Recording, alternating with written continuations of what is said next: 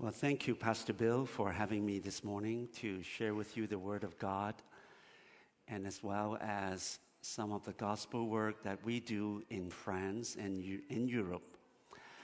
I, uh, before we left, my family and I, we left for um, Paris. I used to serve at Ottawa Chinese Alliance Church right in Chinatown here uh, from 87 all the way till 96. And so before we left, actually, uh, uh, for France, I used to co work with Pastor Bill uh, right in this city. And 20 years later, it's still Pastor Bill here. And uh, what a surprise. I, I thank God for Pastor Bill.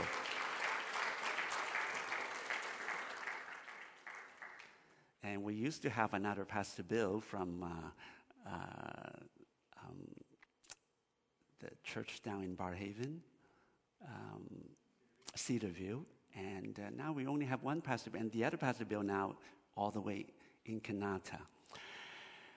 This morning, I would like to uh, first share with you the Word of God, uh, taken from the passage uh, we have just read from the book of um, John 4 13 to 19. Uh, this is a very familiar passage to most of us. You may have heard it many times, you may have read it, study upon it, and so we did not bother to read the early part of the story and the latter part of the story.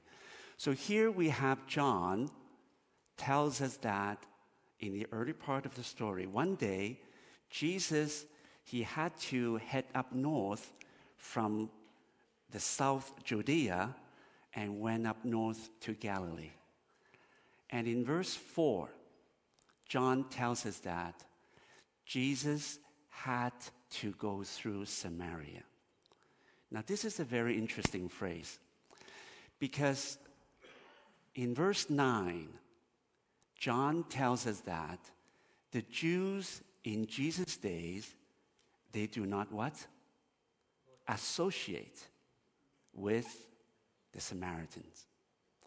So for Jesus to go up north from Judea, he did not need to go through Samaria.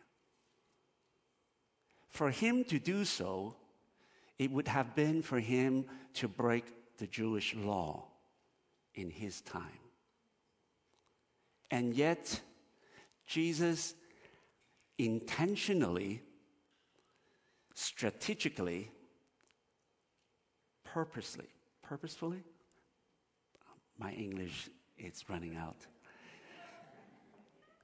He deliberately goes through Samaria. Sometimes by doing mission work overseas or doing local outreach work in Ottawa City. There are times we need to take that extra step, that bold step, stepping out of our comfort zone, stepping out of the four walls of the church, even taking risk. See, for Jesus to do so,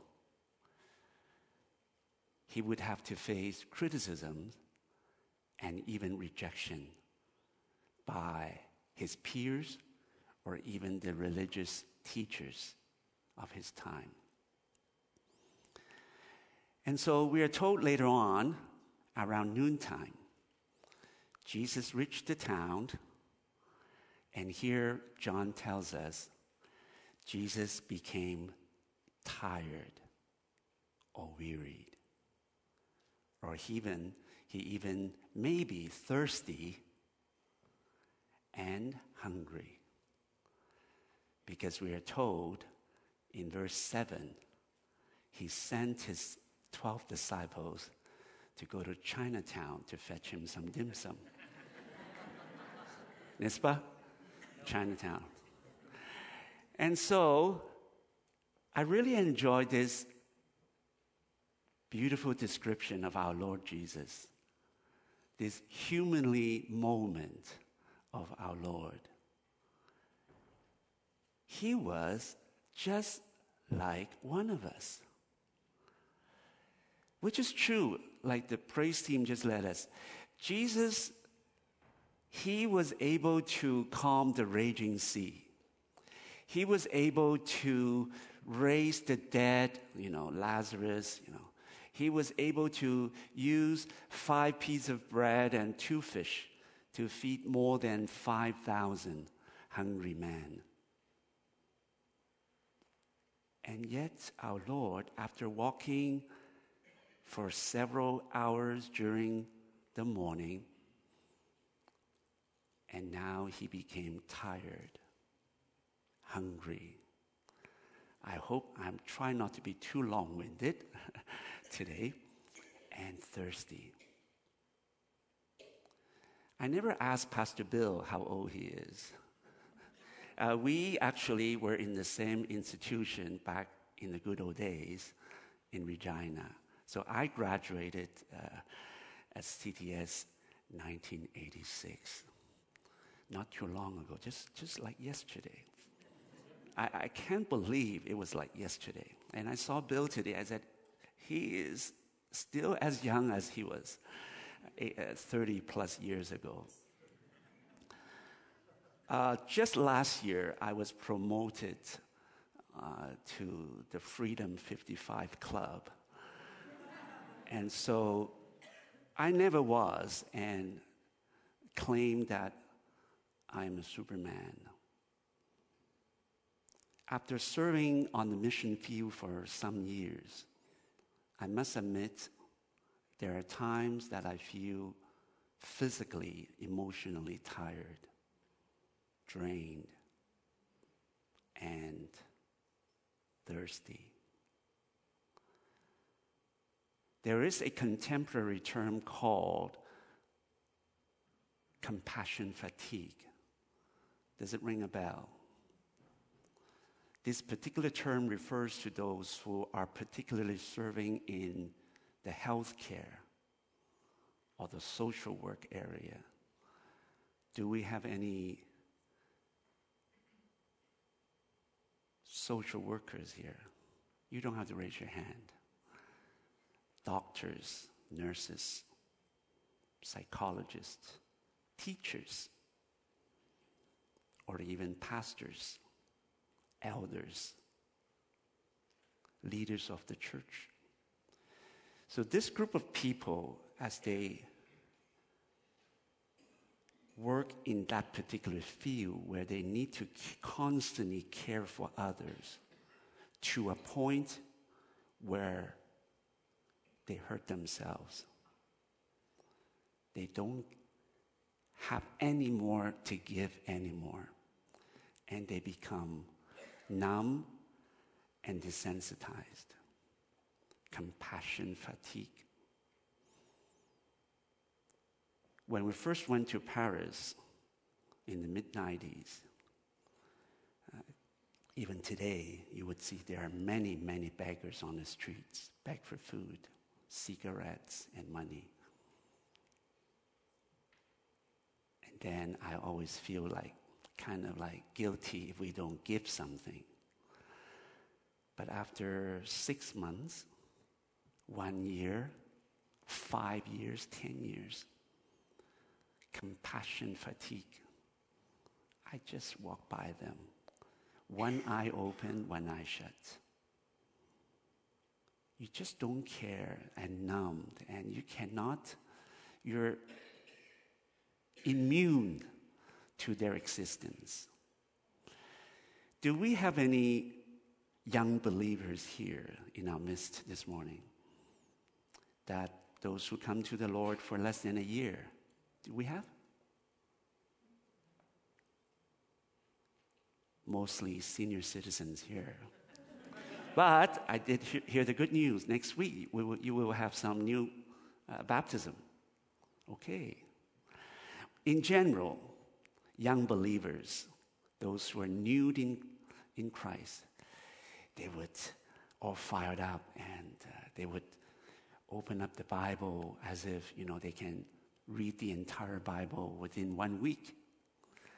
They would wish every, every, every day, every night, there is a revival meeting at the church, and they would come. They would participate in visitation team, short term missions, and whatnot. And yet, after three, five, ten years down the road, and we would hit that compassion fatigue syndrome. You know, every Sunday, even the pews would recognize who we are.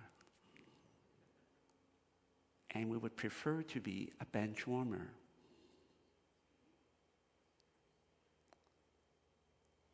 Compassion fatigue.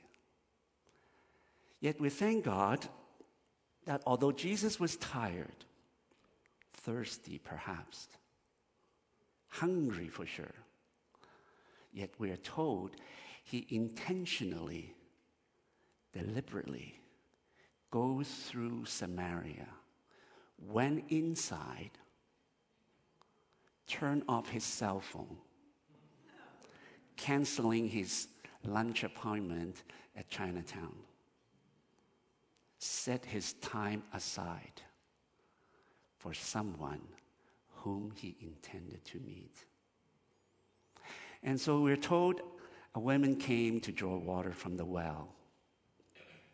And we're all familiar with the story.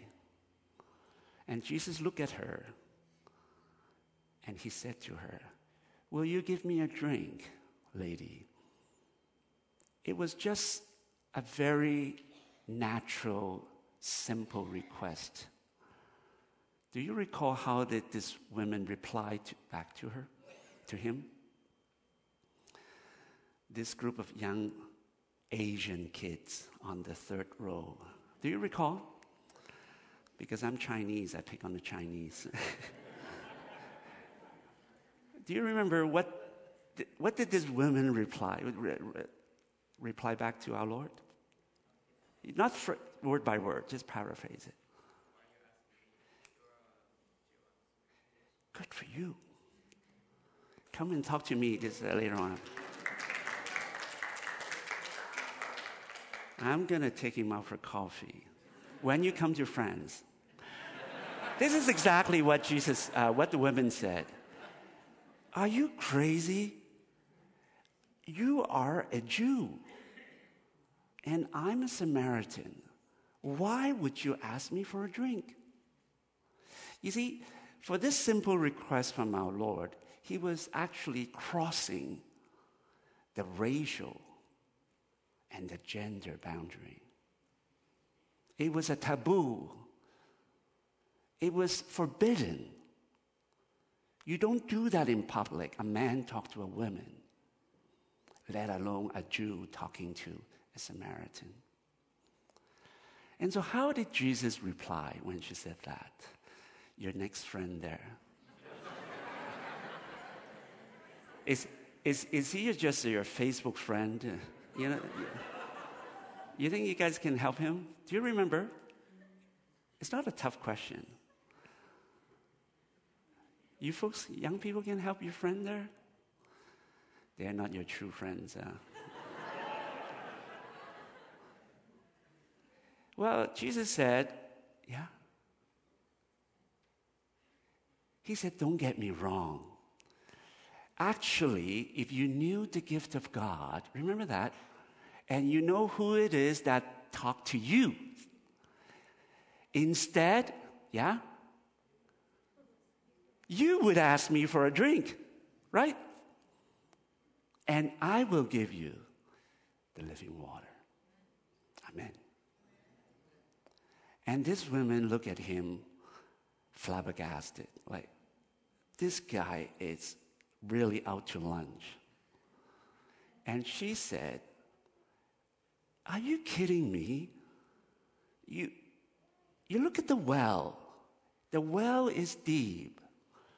And you don't even have a bucket. There you go. You don't even have a bucket, let alone to give me water. Where can you give me this living water?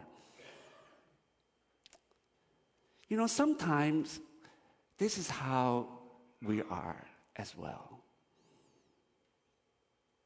You know, when we come to church, uh, did we just collect offering? Did we? I don't remember. Yes, we did. Yes. I don't remember. There's a. Was there a bag? Okay, I didn't see the bag passing. How did you guys do it? Oh yeah, yeah, I played. Yeah. You know, sometimes I look at the bag. It's almost like those who are begging for money on the street. I hate to say that. You know, as if God is in need, as if the church needs my donation. If I'm happy with God, this guy up there, I'll give him two loonies. But yet, if he didn't answer my prayer, I will teach him some color. I'll give him one loonie this time. As if when it comes to giving, we are doing him a favor. You can give me a drink. You don't even have a bucket. Sometimes when we serve or when we come, and as if God is, needs my help, you know, we go to this short term team, uh, sending them to doing short term mission work. I'm indispensable. I'm the Almighty One. Without my help, this team will not be able to accomplish anything. And Jesus would say to us, Don't get me wrong. If you knew the gift of God and you know who it is that talked to you, you would instead ask Him for the living water. Amen? Amen. And so in verse 13, we are told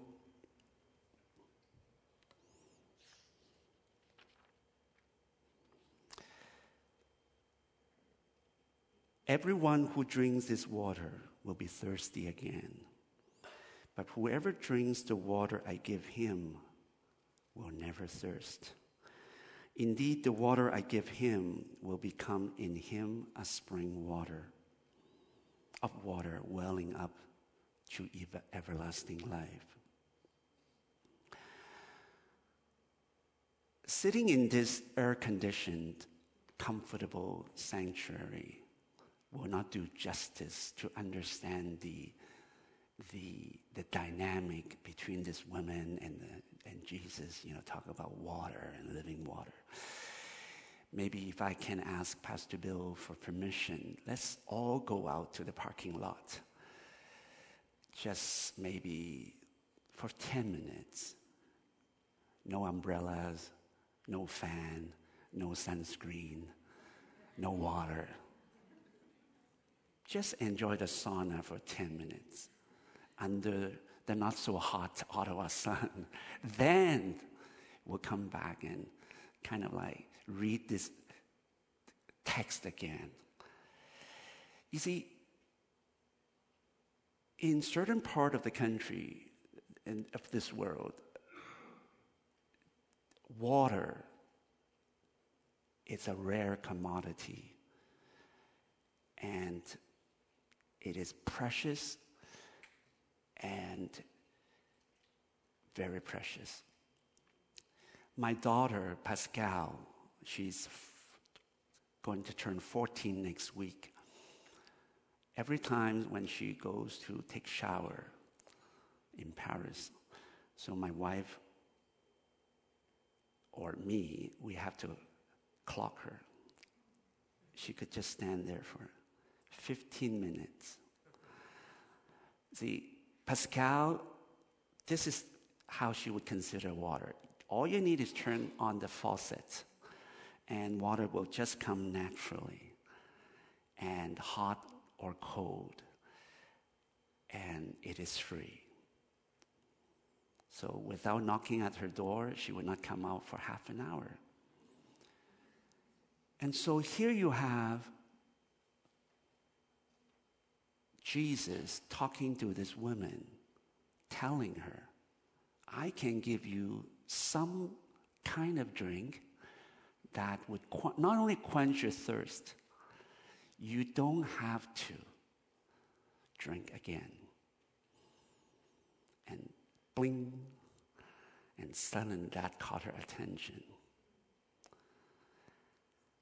And so she asked Jesus, I want this water now. When sharing the gospel to others, sometimes we're very eager that within 30 seconds or three minutes or after one visit, that we want to see the result. But it takes time for Jesus to go through Samaria, to sit down next to the well, to initiate a conversation with a woman. And up till now, this woman has no idea what our Lord is getting into.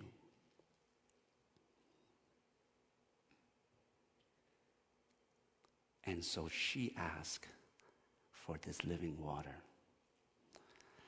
And what else did she say? She said, I once I drink from it, not only I will not thirst again. What else did she say? Bingo, you're right. We often miss the second part. Once I drink from it, not only I don't, I'm not, I won't be thirsty again. I don't have to go back to that well every day. How many times? Do you remember? Minimum once. Yes. How many times she has to travel back and forth each day? It's not a tricky question, you know. The Bible didn't say, but more than once. Maybe three, four, who knows, times a day, as much as she's needed. Now, I think this is how she would carry the water in those days either a vase on top of her head, and she would walk. And the, the water would feed the cattle for her to drink, to wash things, and to plant for plantations. Once the water is done, she has to walk back. Drawing water from the well, is it a fun thing for you? Of course not. It's tiring. It's mundane. It's boring. Sometimes we would think likewise. You know, once we believe in Jesus, the next thing you know, you will be smooth sailing all the way.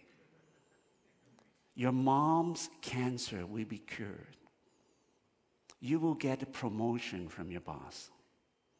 Your kids will suddenly behave well at home. Did you know what? My mom was a godly woman, and yet she passed away with cancer last year.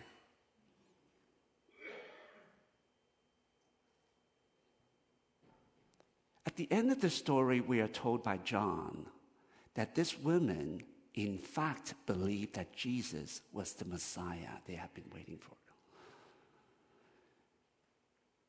So, does she needs to go back the next day to draw water from that well? No? Hallelujah. You sure?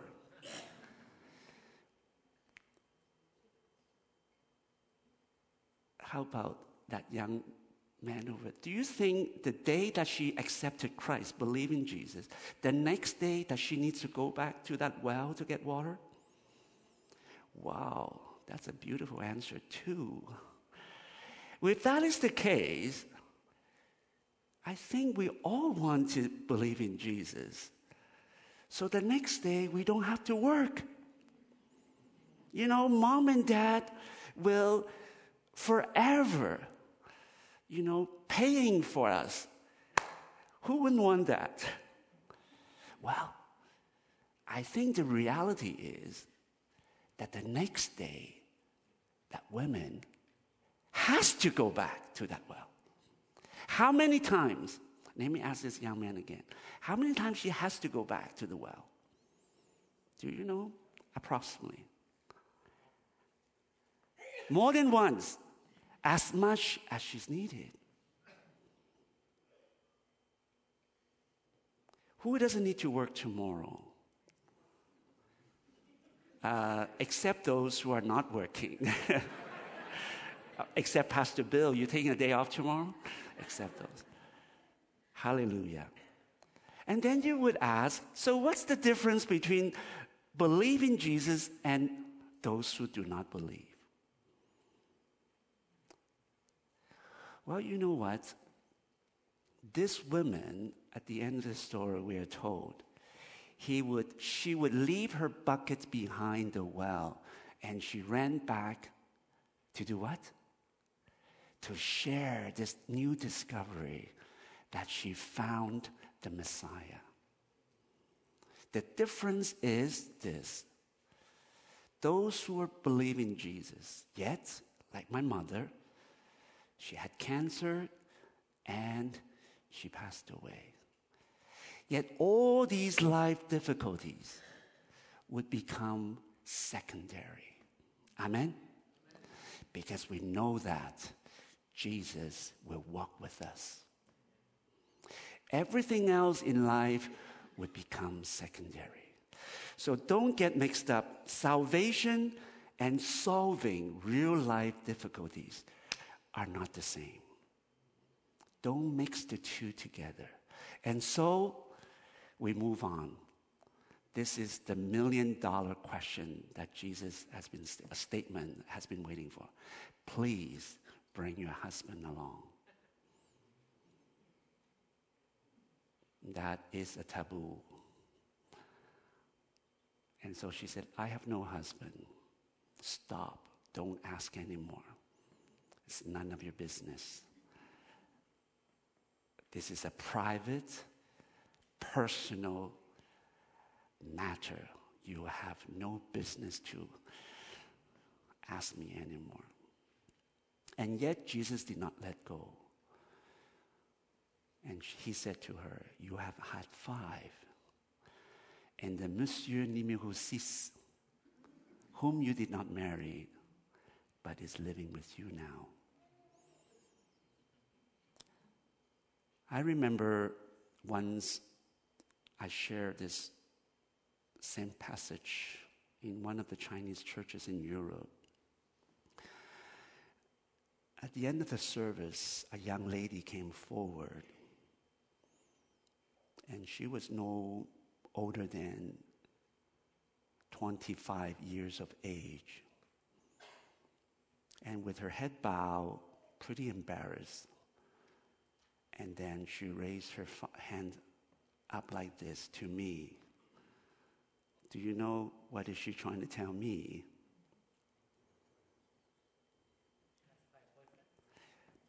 Very good.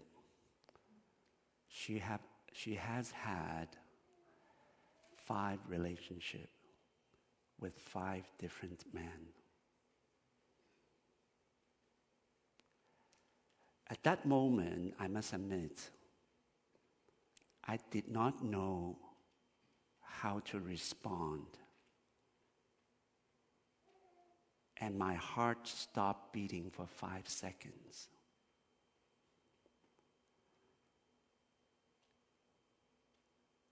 I could never imagine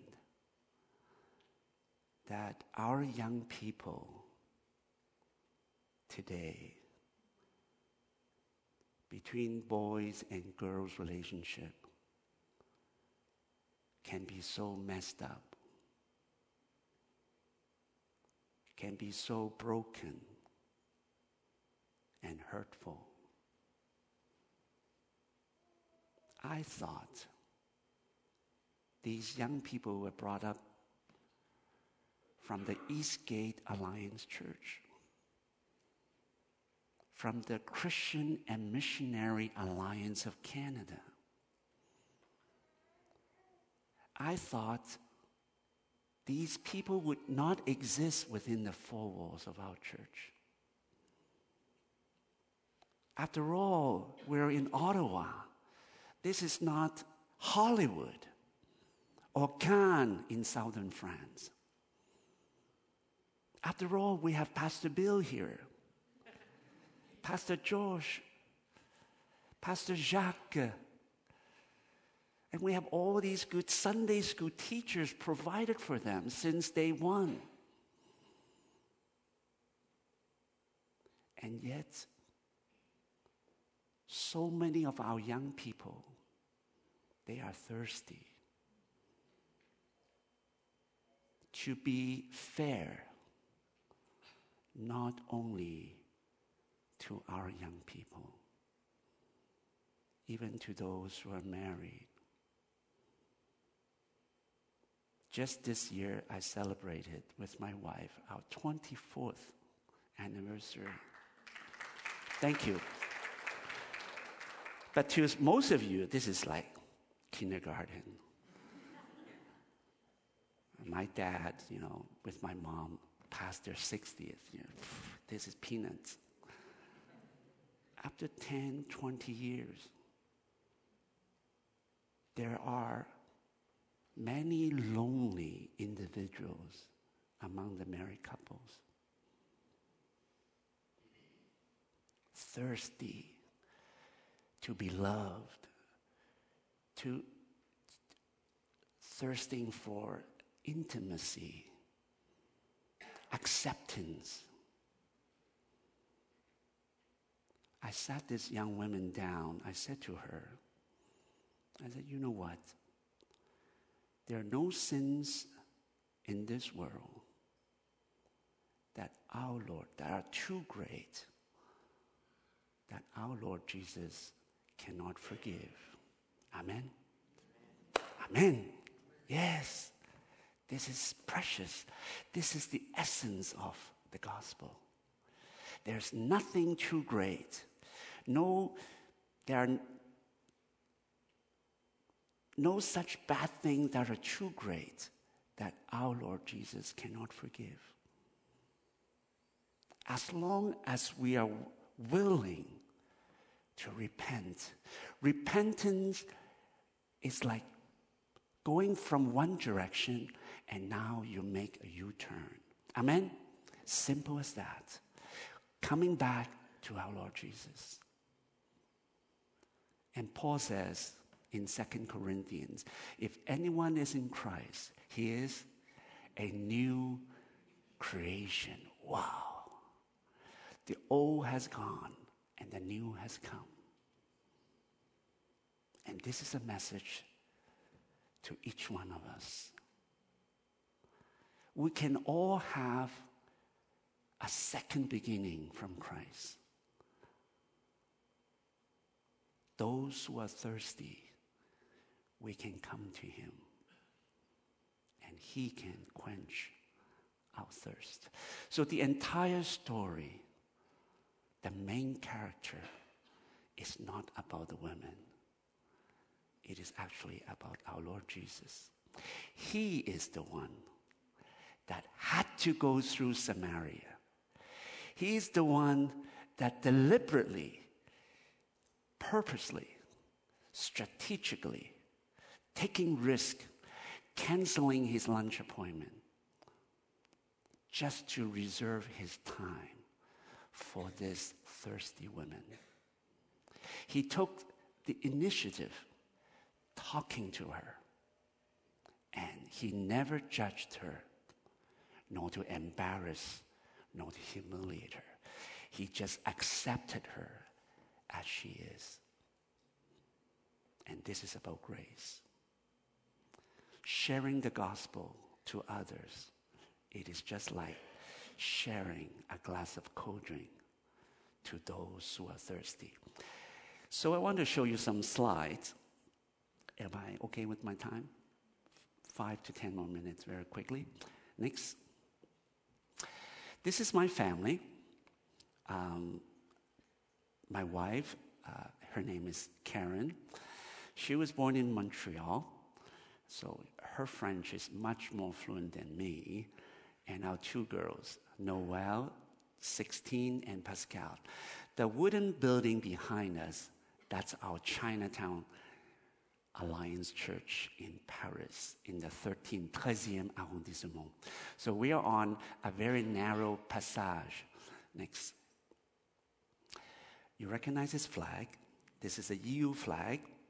And originally, since actually before June, we had 28 member countries, and now we lost the UK 27. So in Europe today, the next photo, here it's one great United States.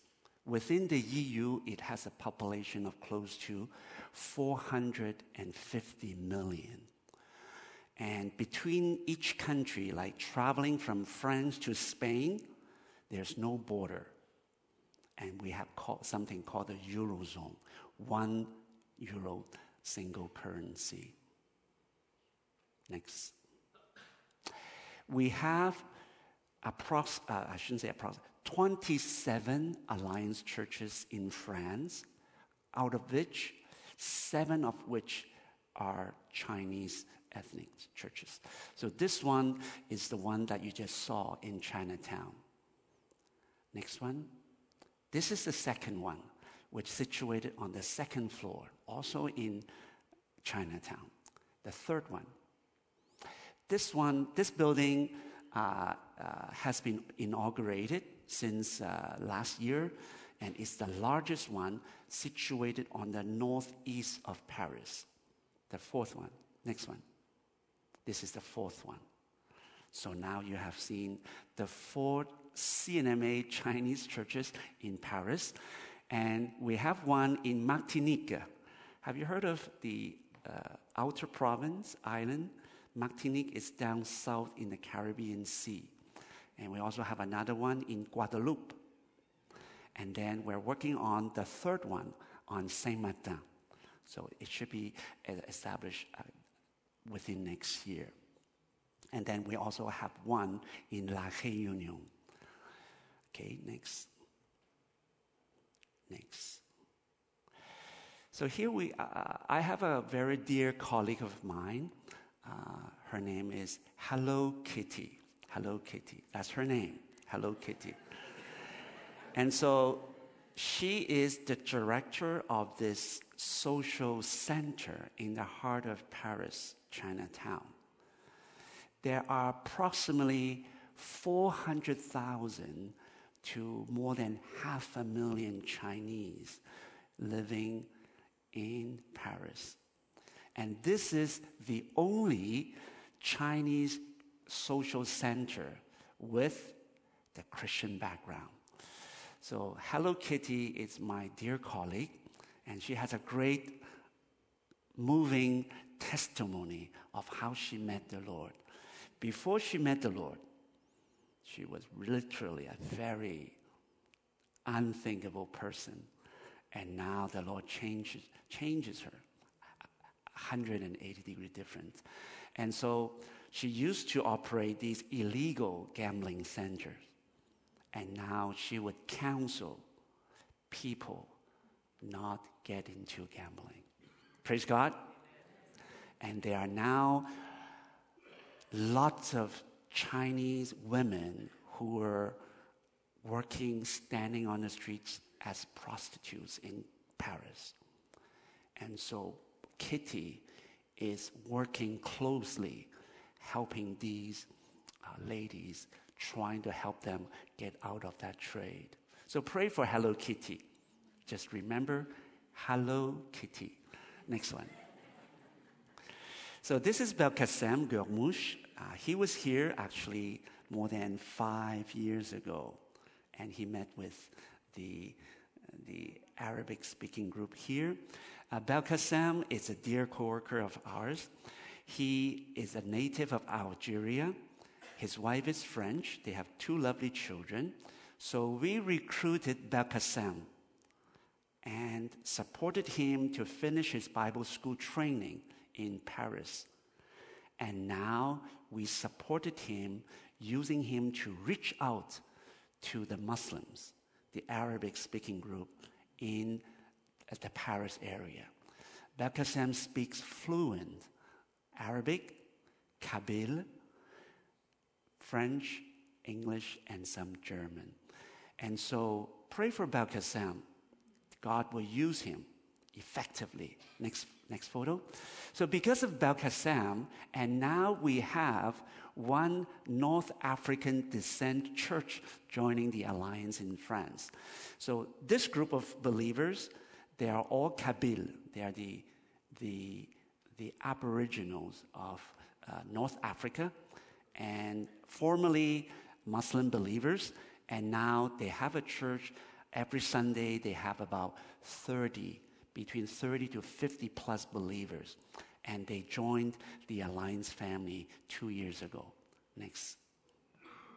This is how they worship. Next. And we have a pastoral staff between Paris and Amsterdam.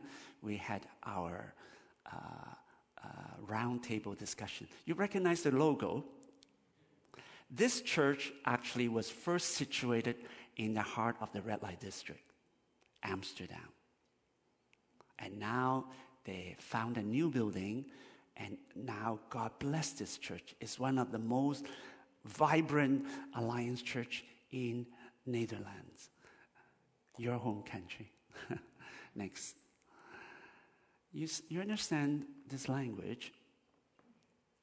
This is Russian. It says, Jesus, Jesus loves you. Hey, you folks speak Russian. It's good for you. It's, actually, it's given by the Chinese. So not only we are working South uh, Western Europe, but we also invited to reach out uh, to the Chinese in Russia. Next one. So every May, first day, first uh, of May, which is also a, a, a, holiday, Labor Day weekend for the, the Russians, and we have a huge gospel camp sponsored by the local Chinese church in Moscow. Here you have a hundred, a 450 plus participants, and one third of them are non Christians, and more than half of them are overseas students. Next. We also reach out to the local farmers, hired the Chinese uh, doing the farming work in, Russia, in the outskirts of Moscow. Next. Look at these big boys. They're from northern China, went to Moscow as, as to further their studies. So here you have a breakdown of Chinese population in Europe, approximately 1.7 million. In Canada, we have approximately 1.5 million Chinese. Now, don't be scared, frightened by the Chinese. We're nice guys. I know. I was in Toronto just uh, last week. You know, everywhere you go, you see Chinese everywhere. So don't be frightened by them. They're, they're nice people but they need the Lord. Go on. So, this is a breakdown of the populations in general of different European cities. Next. So, not only we work a place in France, so France has become my springboard in Europe, Russia, but we also uh, uh took teams down to North Africa and West Africa, Senegal. Next. This is Casablanca. And behind us is the second largest mosque in the world. And after several mission short term teams, you know what? Next. We founded the first North African Chinese church in Africa. Amen? Amen? Not our work, God's work. So now we have a faithful believers of 30 plus every Sunday We meet in uh, an international Anglican church. Pray for them. We don't have any co-workers yet. Thanks. Do you know who she is? Not Hello Kitty. She's my daughter, Noelle. Noelle uh, uh, just said that she turned 16, and so, and the language behind her on the wall is not French for sure. It's Arabic. It's not Chinese either. So Noelle would tell you she could read all the Arabic words on the wall. I need you guys to test her. We thank God four years ago, my wife and I thought of Noelle is very gifted in languages. Every Saturday, we send two sisters to Chinese school to learn Chinese. Chinese. And then on Saturday afternoon, we sent Noelle to the best institute in Paris to learn Arabic. And after four years, and she is doing quite well. I must admit, I cannot have the ability to learn another language, but that's not the end of the world. We have our young people who can just master any language like that, just like those young people right there.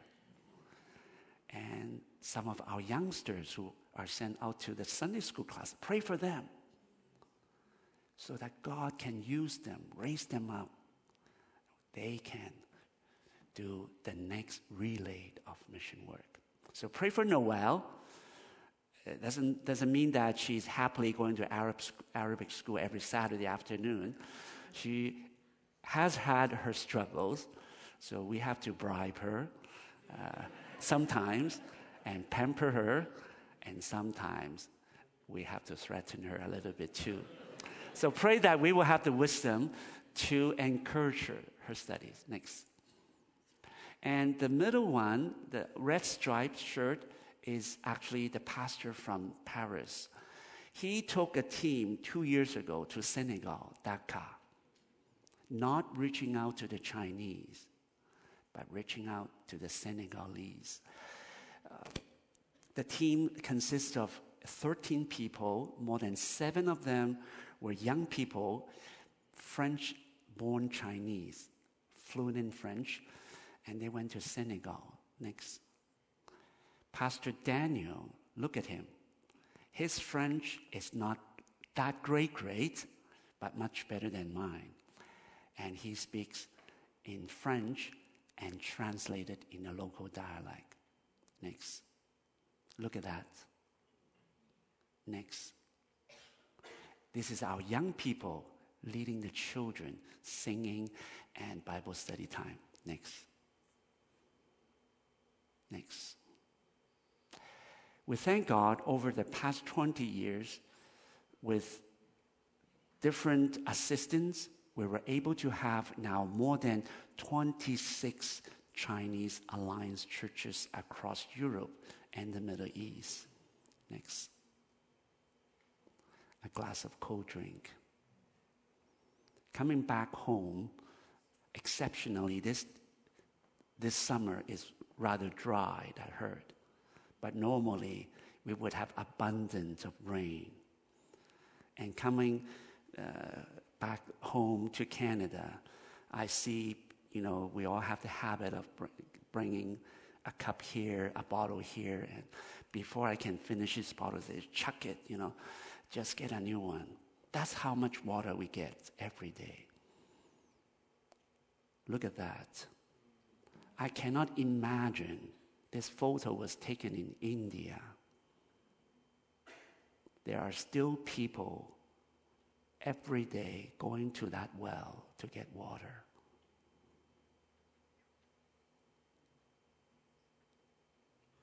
As we look outside of these four walls, there are still many who are thirsty. They are waiting for us to share with them a glass of cold drink. Pray for my family. We will be in Canada for the next month and a half until the end of August. And so pray for travel safety, pray for my health. I'm getting older and get tired easily. And so pray for our spiritual and emotional health, well being as well. Thank you, and may God bless you.